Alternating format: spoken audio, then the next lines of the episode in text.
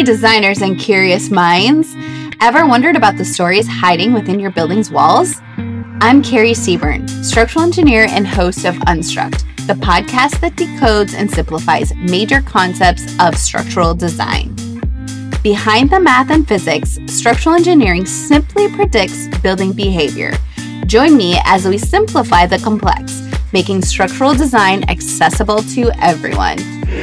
Nowadays, instead of measuring it via cost, we're saying, well, what about carbon? You know, we've got two levers now that we can. If, if an architect has an inefficient design, we can hit them with two levers, if you like.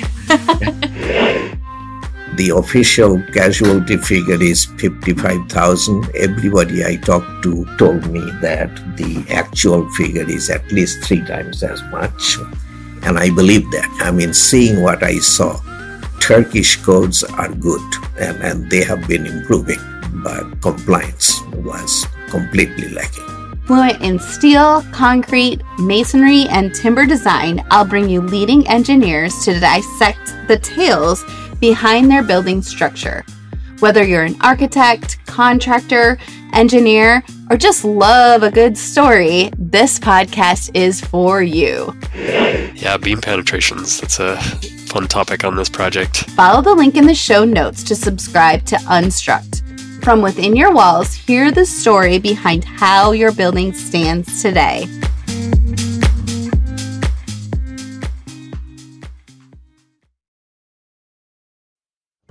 Hello, hello. Welcome to Tangible Remnants.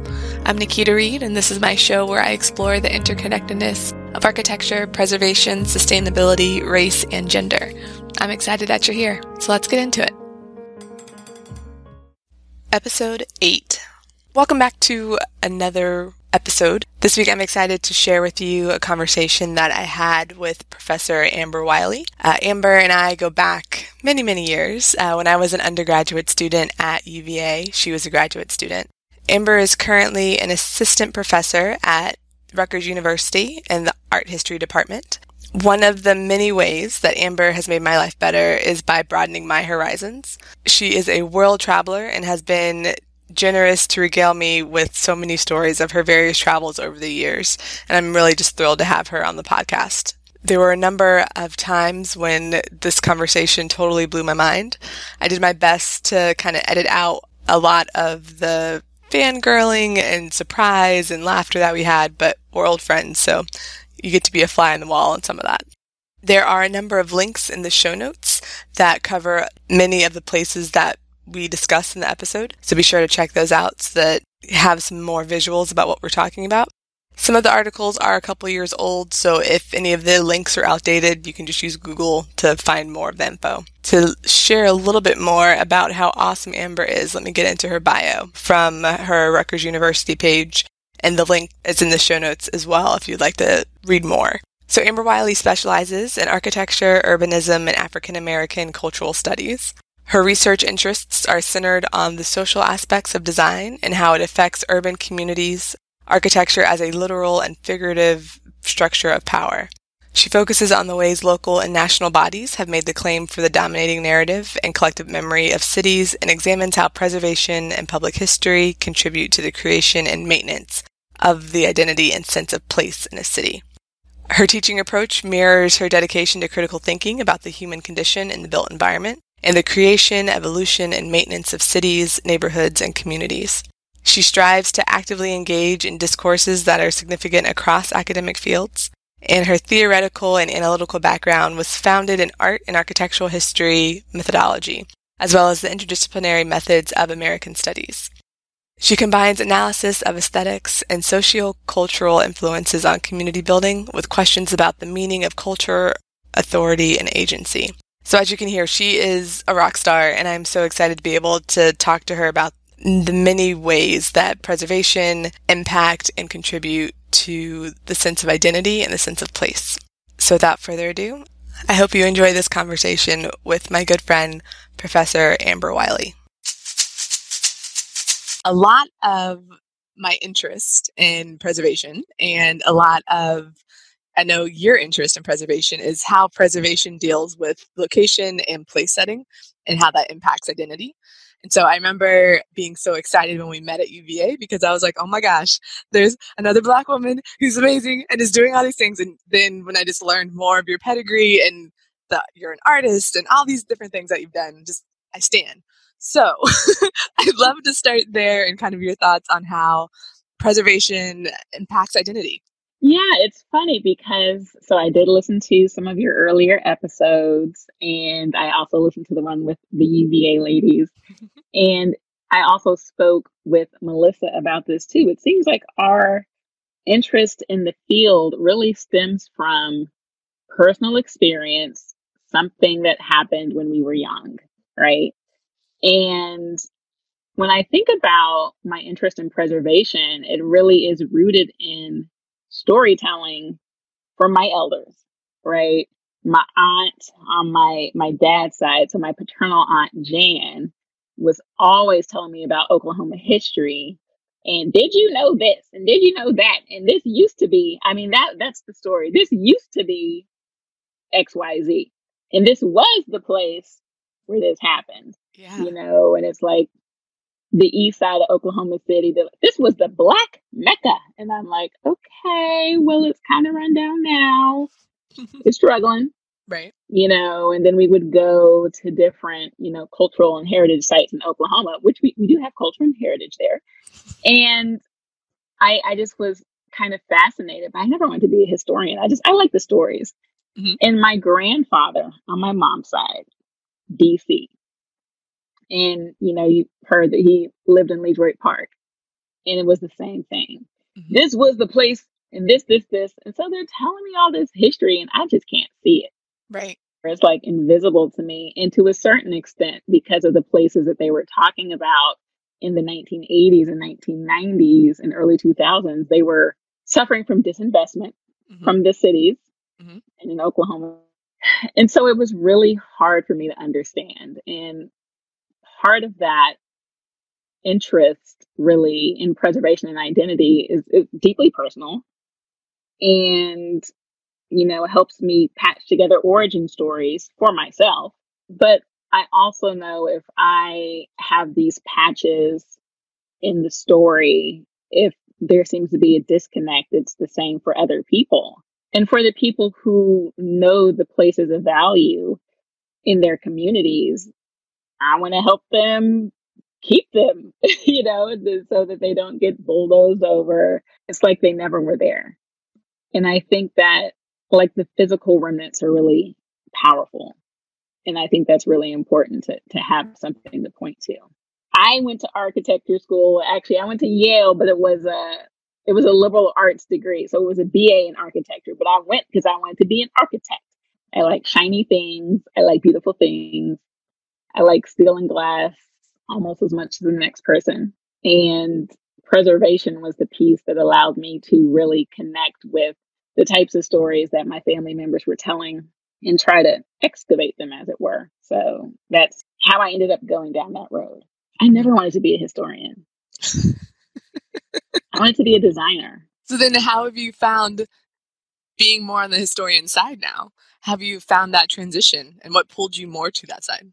Yeah, I definitely, I, I definitely like the stories, but I also was frustrated with the lack of connection I felt with my education, the stories that they didn't tell, mm-hmm. and you know what happens after the fact. Like, okay, it's so funny. We have all these precedent studies and you know key buildings that you're supposed to learn and it's like okay so they they were designed with specific intent in mind and how do they work and right. you know, it's like we never heard that. And I was like, well, who used it? Okay, well, this clearly I wouldn't have been using this building. And if I was, I'd be going in the back door. You know, like so right. just thinking about that, like if I were to place myself into this building, like what would my position be? And as much as I love design, I was like, none of this speaks to me. Mm-hmm. Mm. So how can I create a conversation around the built environment that does? Right. Yeah. And one of the things that I've always been fascinating with existing buildings, mainly because like seeing historic structures and even existing buildings and seeing a town that used to be, and I would find myself wondering what was it when it was vibrant? What did it look like? What did it look Mm-hmm. like as it started declining? What caused it to start declining? And then what would it take to actually bring it back? And so it's always been kind of a almost seeing a building on a sliding scale and like almost looking at it and like fast forwarding and rewinding the a time lapse of it to see what it was, what it could be, just to have that sense of time, I guess. But it's always when you're talking about the the black sites in Oklahoma and the sites that this used to be, and that phrase of this used to be mm-hmm. X or this used to be Y, that happens in cities all over the country, particularly mm-hmm. in spaces that used to be dominated and by black people and the culture there and the disinvestment that happens. It's fascinating and unfortunate and heartbreaking and just frustrating because it seems like it's so systemic around the country. Thinking about sites that have just been disinvested as opposed to purposefully destroyed, like Tulsa Mm. was, Mhm. I've always been curious about how how do I say this? So your elders that had the narrative that used to be the Mecca, that used to be a place that we had pride in, to what people our generation and younger are seeing as, oh, that's a, that's a place I don't want to go. That's ghetto. That's run down. They don't care about us. No one upkeeps it. So it's like the levels of expectation in terms of Mm. what a place is like and what spaces we are meant to occupy is something that I find fascinating. It is. And I actually, when you're talking about that, it takes me back to a Society of Architectural Historians conference that was in Austin, Texas. Mhm.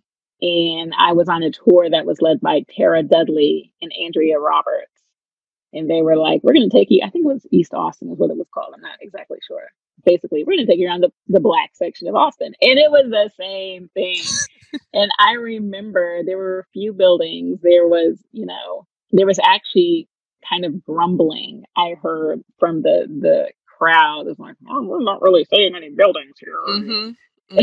Was- I'm like, doesn't this tell you something though? Like, isn't Right. that can we take this as a learning experience, not just like where's the beautiful building or you know I'm supposed to be looking at, or where's where's a tiny little you know shack or shot, shotgun house? It was like it's not there, and there's a reason. Mm-hmm. Um, yeah, Yeah. And I think the identity that's created between expecting to interact with the built environment that is beautifully maintained and bustling versus something that is run down and leftovers, I think that has a psychological impact on the people interacting with the spaces. certainly. Well, and it's well, it's different depending on who we're talking about. That's very true. I, like I said, I just, I was taken aback by kind of the absence, and that spoke volumes to me. And other people were like, "I'm not seeing buildings. Where the Right, right, I'm like, right. "Don't you understand what we're not seeing and why?" right. And like and, the, and they don't like that's the link that's missing and the need that's that's why we have to be more explicit about it so that they can actually see it. And so one of the things i love that i'm one of your one of your friends that you text when you're in dc i'm like yes i'm on the list. And so I, I say that because you are a world traveler and i love hearing about the different stories and different ways that you're interacting with different places all over the globe um, what are some of the places that are top of mind from some of your recent travels and how they've interacted with heritage and just how you've experienced being a black person or a black woman in other countries. Take it domestic right quick, and then we're going to go international. But it's funny because a friend of mine asked me if you could live anywhere in the United States, where would you live? And I thought long and hard, and I was like, hmm. in fact, you know, I guess money wasn't considered a factor, and I said I would split my time between DC and New Orleans. And they were like, I'd go to Portland. And this is a, a white male who I was speaking with. And I was like, see, I wouldn't go to Portland. Okay. See, that's Right. the difference between our lived experiences. yes. I would I would be splitting my time between DC and New Orleans, period. Like that that, Mhm. that that speaks to me. hmm Once upon a time it was San Francisco, but I'm like, "Yee." so you know, internationally, God, I so I did the trip with the Society of Architectural Historians. Again, I'm saying this. It, it was the H. Allen Brooks Fellowship. Mhm. And I, I need to know. So I was like, who's H. Allen Brooks, anyways? He was an architectural historian, and he was the dude who coined the term the prairie style. Oh, interesting. That's one of his many contributions. I was like, well, his contribution was funding that trip. But besides that, he was like the foremost scholar of Frank Lloyd Wright. So I chose to go to countries in three different regions the Americas, Africa, and Asia because I wanted that non Western experience. And, you know, you've heard this before is like, okay, well, every place I went had been colonized. So I was like, right. well, okay, so I'm going to look at the indigenous Mayan architecture and also look at the Spanish colonial and like the new modern Mexican state. Like, I'll, I'll look at it all. Okay, great. Mm. Oh man, but in terms of places, I loved Guatemala. Really? And if you talk to my kids, she'll be like, "Go on, like Guatemala." like, yes. And if I could pick up and go right now, it was the land of eternal spring. It was the perfect climate. Oh. Um, gorgeous mountains, although some active volcanoes. That was a concern. Indeed. Um, I do speak Espanol, mm-hmm. and I mean, I was in places where there were lots of indigenous languages too. So, you know, if you got a little bit outside of the city, folks were speaking in their native tongue. And I was like, okay, I do not know. But Antigua, Guatemala was the first city I stayed in when I went to Guatemala. And I was like, I might not ever leave.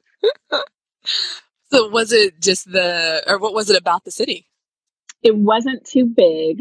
It was mm-hmm. small. It. It is pretty touristy, but I do love ruins. I don't know. It's, it's, I'm, yeah. I'm one of those people.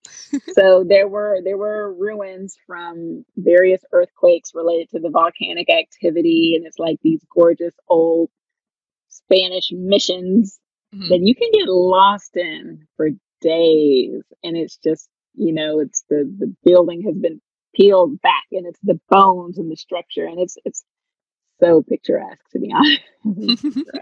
right. Wonderful food, kind people. I was there for a month and I just got to know folks and they were like, oh, here she comes. She's going to order this. Right. She's going to sit in that corner. yeah, heard of it. It was, I, I really did love it. There were, I mean, there's problems everywhere. There, there was the issue of poverty. And, and in fact, you know, indigenous peoples who did not speak Spanish had a harder time tapping into that local tourist economy. Oh, interesting. Um, you know, they grew a lot of coffee there, mm-hmm. a lot of coffee plantations, and just what it coffee plantations, right? So it's like, you know, it's troubling in that aspect. And I will say that that was something that really bothered me is that knowing that people, I mean, people did live in extreme poverty outside of the city. It was just, it was one of those things that, quite frankly, I noticed in most places I went. I mean, poverty is a worldwide issue. Right. And in terms of the um, the indigenous cultures, did you have like for instance, I know in Canada, some of the indigenous cultures, the way that they want to preserve their artifacts is that they actually want the artifacts to return to the earth, as opposed mm-hmm. to like encapsulating them in a museum or any other sort of way that keeps the object more tangible. Mm-hmm. Did you run into any of way of preservation than what we do in the states with some of the indigenous indigenous trips or tribes? I, I, I didn't because you know most of the museums I visited and everything those were like Spanish language, English English language, not really a lot of dialogue okay. that way. And so that was really interesting. Uh, one of the things that was kind of a major cultural product of indigenous peoples in Guatemala was their weaving. And so, you know, I saw a ton of different like woven tapestries, outfits. There were museums dedicated to that. And that that's really interesting because it's a kind of tradition and cultural product that can be handed down and is still active. Right.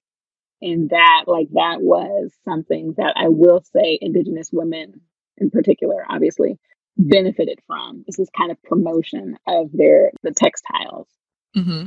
Okay. Um, but when it comes to like, you've got my ancestors' statuary in the museum, I didn't really have a lot of conversations around that. Gotcha. What about when you went to Africa? How was, or what countries did you go to, and how was that experience?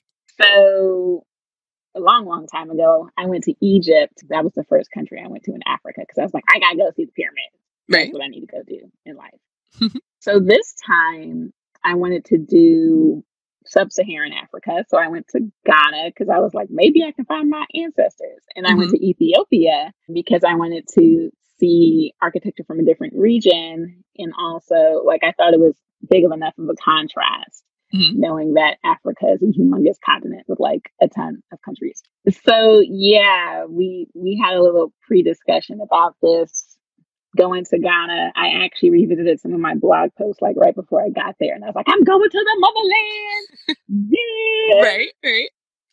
I, I hadn't had my ancestry DNA test, and that's highly controversial, but I, I have done that.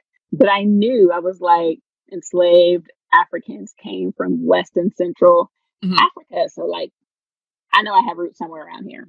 And Ghana is big on that. They're big on the return, right? The year of the return, come back, invest in us, live amongst us. This is home.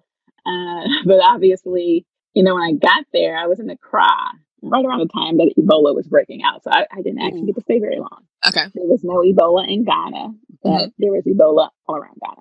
And, you know, the people I talked to, and I did, I talked to a former mayor that was crazy. I got in touch with the folks from the Yale Club of Ghana. There's a Yale Club of Ghana? Yeah. That's amazing. yeah.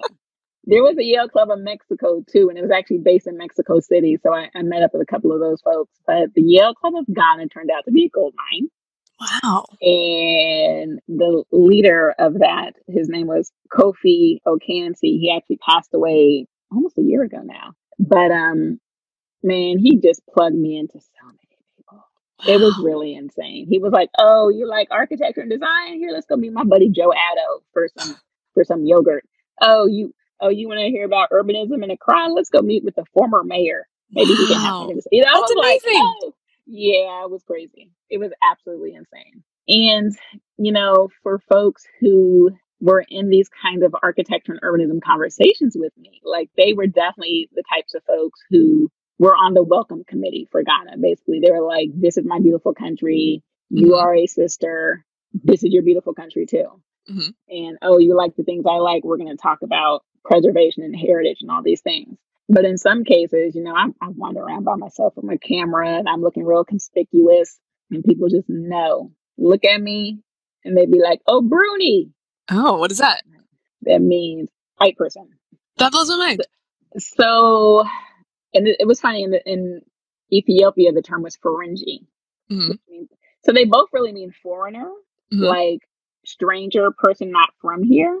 But the connotations is basically white person. And I had someone, some woman I did not know walk up to me and she was like, You want to know why we call you Obruni? Mhm. She was like, Because you're more Western than African. And I was like, Yep. "Eh, That's true.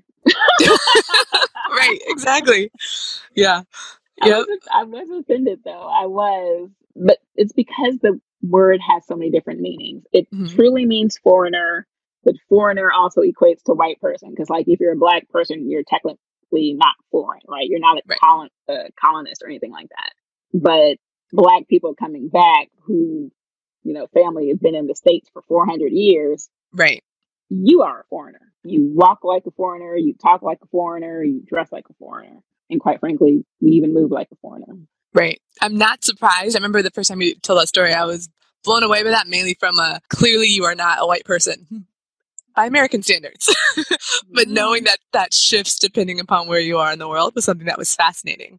And like I mm-hmm. have a lot of friends who are from South Africa and from from Ghana and also Zimbabwe. And so I recognize the fact that African American means something different to Africans and Mhm. black means something different. And so just recognizing the semantics of it and what it means. And so it's the frustration and the placelessness that I'm assuming you felt in that because to be in Yeah. Africa and to have Africans tell you you're a foreigner, which granted you are because you know you're, you're Mhm. American, but the fact that in America it's the oh go back to Africa and the trying to other us, but it's like America is home. That's It truly is. it's home. So It's been home. that dichotomy is interesting. yeah, I will say this is this is wrong of me to say, but I'm going to say it anyways. My dad had actually gone to West Africa back in the early 70s because he he he went to Brown and he was having a sort of like breakdown hmm because they were my parents were part of the first class of blacks to truly integrate Brown, hmm and so he was like, I need to go. Right. I'm gonna go to Africa and we'll see if I come back. Yep. My grandma was always like, I was afraid your daddy wasn't going to go back to school. but he had gone to Ghana as well. And he said that he was called Obruni there in the 70s. It's so funny because he told me this before I went. And I was like, eh, psh. this Mhm. is very colorist of me to say, but my father is very light. Okay. So I was like, it's because you look like Tom Joyner. That's why they call you that. and I get there and I was like, oh, oh, Right. so they just call us, oh, okay, it's all, we're all foreign. Got you. so that, Gotcha. yeah, that was really mind boggling. hmm So then, when you kept on your travels and got to Asia, which countries did you go to there? I went to India Mhm. and I went to Vietnam. I had already been through the University of Virginia to China because China, like, that was the first country in Asia I had ever visited. And it was actually the first country in all of the countries I've been to that I visited twice, like outside of the US. Nice. So I was like, no, China, been there, been to Korea because my my brother lived in Korea and I had visited there. India was hard. Yeah. And I mean, first of all, it's a huge country, super populous, obviously, hmm What parts were you super in? diverse. I started in Mumbai, then I went to Goa, which is like a beach resort place. Nice. So I was kind of like beach resort, but it's also this province or the state, they call it the state, that the Portuguese had colonized. So there's like Portuguese designed churches in Goa, India. Huh. Because the Portuguese were everywhere. Right. So that was very cool. I was like, this is cool and weird. It's like super Catholic. Mumbai, Goa. I went to this town called Aurangabad, Mhm. and it's not really known for its architecture, but it's close to two ancient cave sites, Ajanta and Ellora Cave. So I took day trips to. They were Buddhist, Hindu. They had like a whole mixture of different kind of religious monasteries, basically that were built into the sides of these mountains. Like Huh. it was cool. I went to Delhi. That was insane. Yeah. And I, I had intended to stay there longer, but I was like, I'm just gonna stay here for 10 days because it's highly polluted. I was like walking around these beautiful UNESCO World Heritage sites, and there was like black muck coming out of my eyes. My eyes were watering. I blew my nose, I was just like, I gotta get out of here. This is this is like absolutely insane pollution hmm and very aggressive men. The men were very aggressive in Ethiopia. They were very aggressive in India, and I was by myself most of the time, so that was highly problematic. I could not shake them. Delhi, obviously, I'm going to go see the Taj Mahal because yeah, it's more gorgeous in real life. Agreed. Um, Agreed. like, oh, I've been to here, girl. I know. Yeah. Okay. Yeah, we went. Um, Um, yeah, we so we stayed in New Delhi for a friend's wedding, and then went to um, Agra for to go see Taj Mahal. Then we saw Taj Mahal, Baby Taj, and also the Red Mm. Fort. Yes. Sorry, Yes. digress. So you know, you know all about the. Yeah. I was like, I got get out of here. Ooh, yes. And then I went to Jaipur and Udaipur. So I, I hopped all around. Those are on my I did a list. lot. Oh my gosh, Jaipur. Oh, I liked Udaipur better. It's a little bit smaller and not as crazy. okay, good to know. So I went to all these places. And then when I talk to people from India, they're like, but you did not go. I'm like, yo, like you did not go here. And you did not go. You didn't go to Kolkata and you didn't go to Chandigarh and you didn't go. I'm like, Right, you didn't go to Varanasi. I'm like, yo, India is huge. I did the best I could right, under the circumstances. Okay. exactly. And so then continuing uh, east, what Asian, what other Asian countries did you hit? Vietnam, Vietnam and Guatemala were the, my favorite countries, and Ghana comes in third. Okay, oh. all right. And then so let's talk a little bit about your time in Vietnam. I loved Vietnam. I truly did. And I say this also knowing that I can enjoy it as a tourist where other people don't have the kind of freedom I have. And quite frankly, I started in Ho Chi Minh City, which they also still call Saigon. Like I was in Mumbai, but folks there still call it Bombay. Ho Chi Minh City, but folks there still call it Saigon. Which tells you a whole lot about sense of place there. But um I, you know, stayed in a hostel. I met some wonderful people. I got to, you know, run around the city with folks who actually speak Vietnamese. So then I was like, okay, yeah, we going to the places. This is cool. Right.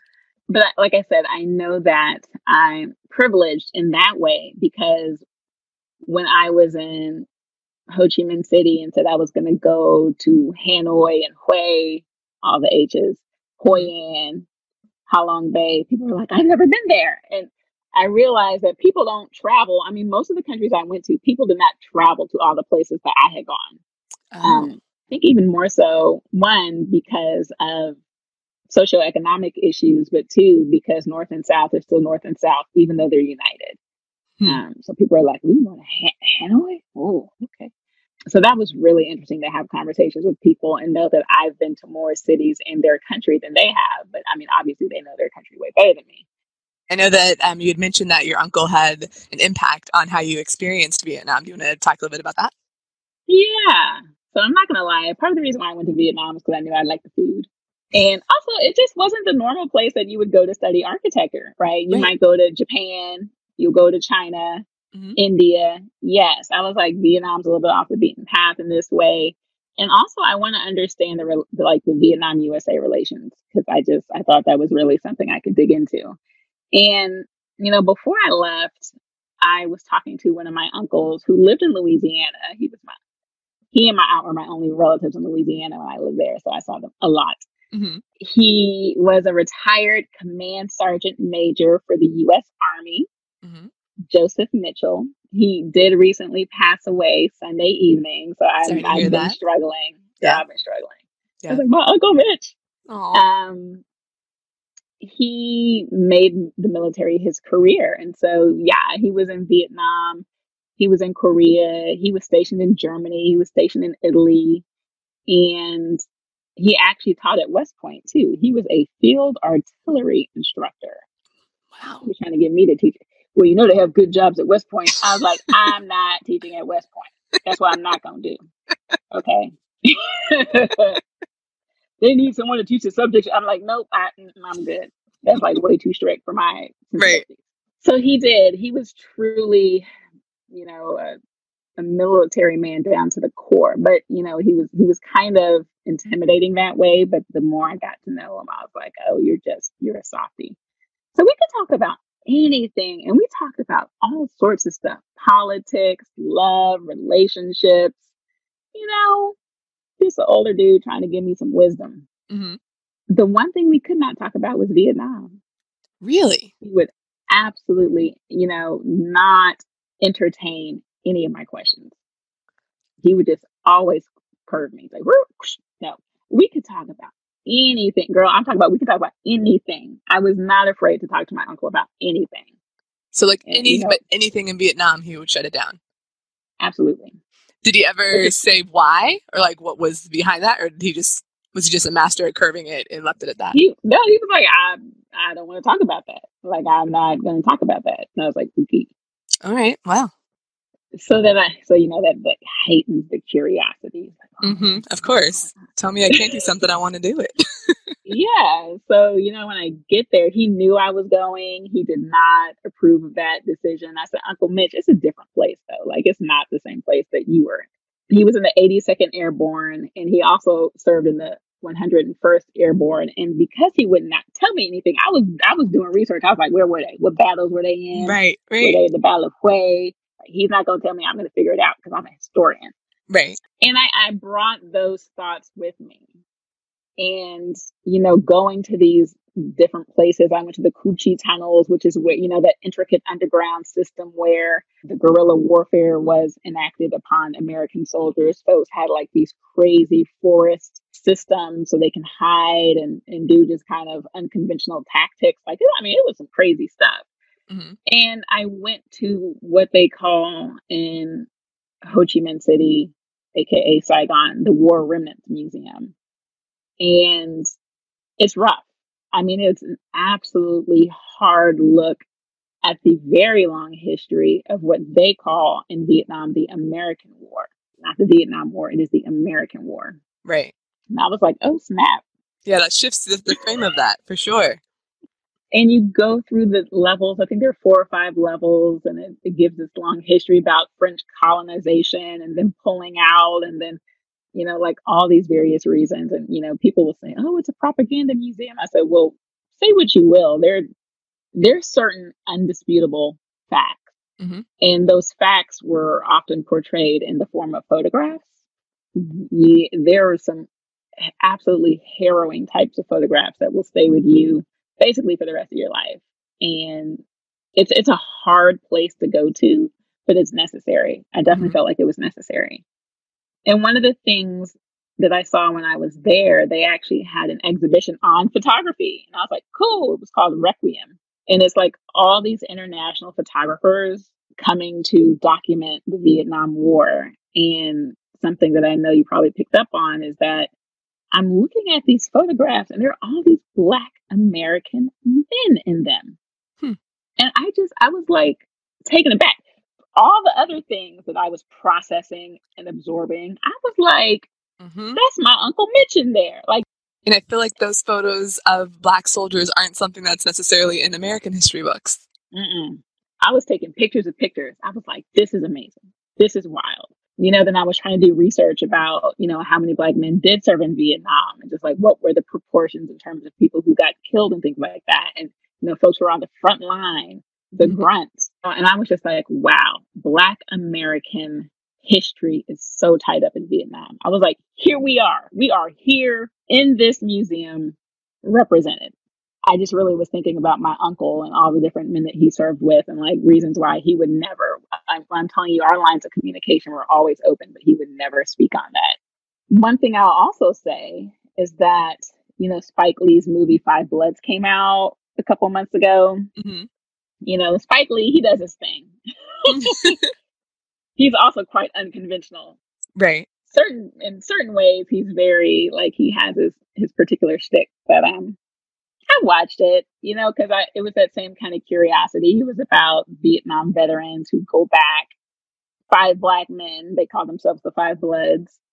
Um, one of them had died in action, and they were going to go back and like retrieve his remains and some other mysterious thing. Mm-hmm. Have you seen the movie? I haven't. It's don't worry. I, I will though. It's on my list for the weekend. Okay. And the things that I saw in that movie made so much sense to me. And people were like, oh, that's not realistic. They're not going to go back to Vietnam. They're not going to. But they do. They go back to reconcile that past and whatever kind of demons that haunt them. Mm-hmm. And it was five black men. And that was what was so important to me. And again, yes, I was thinking about my uncle during this time and just how much Vietnam had changed, but how much of Black America's history is in Vietnam. That yeah, that's definitely fascinating because that's definitely not a piece of Black history that is often thought of. Like typically for Black history, it's the narrative is often the 1960s, Rosa Parks, Martin Luther King, Mhm. very domestic, not really focusing on the contributions in the military and other parts of the world. And so to hear that so much is in Vietnam, that is fascinating. One thing that I realized as I was traveling the world is how much impact Black America has had on various countries. When I was in Mexico, for instance, I went to this area in the northern part of Mexico City called Tlatelolco. And it's a really amazing site. There was an old, let's just say an old indigenous temple there. The Spanish came, tore that down, put their cathedral on top of that. Okay. Later on in that same area, it was the site of an urban renewal project and major public housing, some of the largest public housing complex in the Americas. What? You're blowing my mind right now. My mind was blown as well. And it was also the site of a major massacre in 1968 because the people in the public housing and students who were part of the student movement were rising up against the the modern Mexican state government in the 60s. Mhm. And part of what they were inspired by was the civil rights movement. Huh. And the state clamped down on them and really, you know, just went to town on on these young activists. So there's a museum there that literally talks about all these different histories, indigenous, Spanish colonial, modern, so on and so forth. And there's also a whole section, well, actually a whole separate museum on 1968 in Tlatelolco. Mhm. And in that exhibit, you see Malcolm X, you see Martin Luther King, you see the activists at the Olympics, because this is right before the 1968 Mexico City Olympics. So you Gotcha. have the brothers doing the Black Power salute. It's in the museum. And I was like, oh, like it just brings it all the way back around. Like the struggles of Black America are known around the world. Various people now obviously have feelings about Black Americans hmm in our history, but what was happening in the States reverberated and connected with these larger kind of movements. And yeah, my jaw dropped when I was in Mexico City and went in there and I was like, Malcolm X is on the wall. like, as a part of this larger exhibition to give context to the student movement. Right. What? Oh my Um, gosh. Huh. So it helped me again, right? I'm outside of the States, but I'm able to understand Black history from an international lens and see us represented and know just how impactful and important those movements were. I guess that's a way to bring it back is like even when I'm out, I can still understand America and the Black experience even better. hmm That's really comforting to know that that narrative and that story is impactful in other parts of the world. Or when I think about Black history, I don't typically think of it at the international level. So that's really interesting and helpful to keep that in context. I I will say there was a woman named Leslie Moody Castro who was kind of an independent curator in Mexico City who brought the site to my attention. We mm-hmm. had mutual friends and she was like, "Oh, if you're interested in these things, then I'm gonna need you to go check out this place." And I was like, "What is she talk?" Like I couldn't understand. I was like, "What she talk about? Right. Ancient ruins, Spanish colonial public housing? Like what is she Right. talking about?" And I went and I was like, "Whoa!" Right. To think of like the palimpsest of all the different things on top of each other in that space. That's fascinating for me. Your ability to to be a black American woman traveling around the world, understanding the historical context and being able to make those connections, I think is fascinating and amazing. Thank you for sharing. Thank you for having me. I it's good to think back. It's been five years now, and one day I will write a book. Yes, good. But um, it's a part of my life. I'm like, I can't believe I did that. Well, that concludes another episode. Thank you so much for listening. And remember, historic preservation is a present conversation with our past about our future. We don't inherit the earth from our parents, but we borrow it from our children. So let's make sure we're telling the inclusive history. Musical selections that you heard throughout the episode are from Sarah Gilberg's album Other People's Secrets, which is available on Amazon and just about everywhere music is sold. Quiet morning,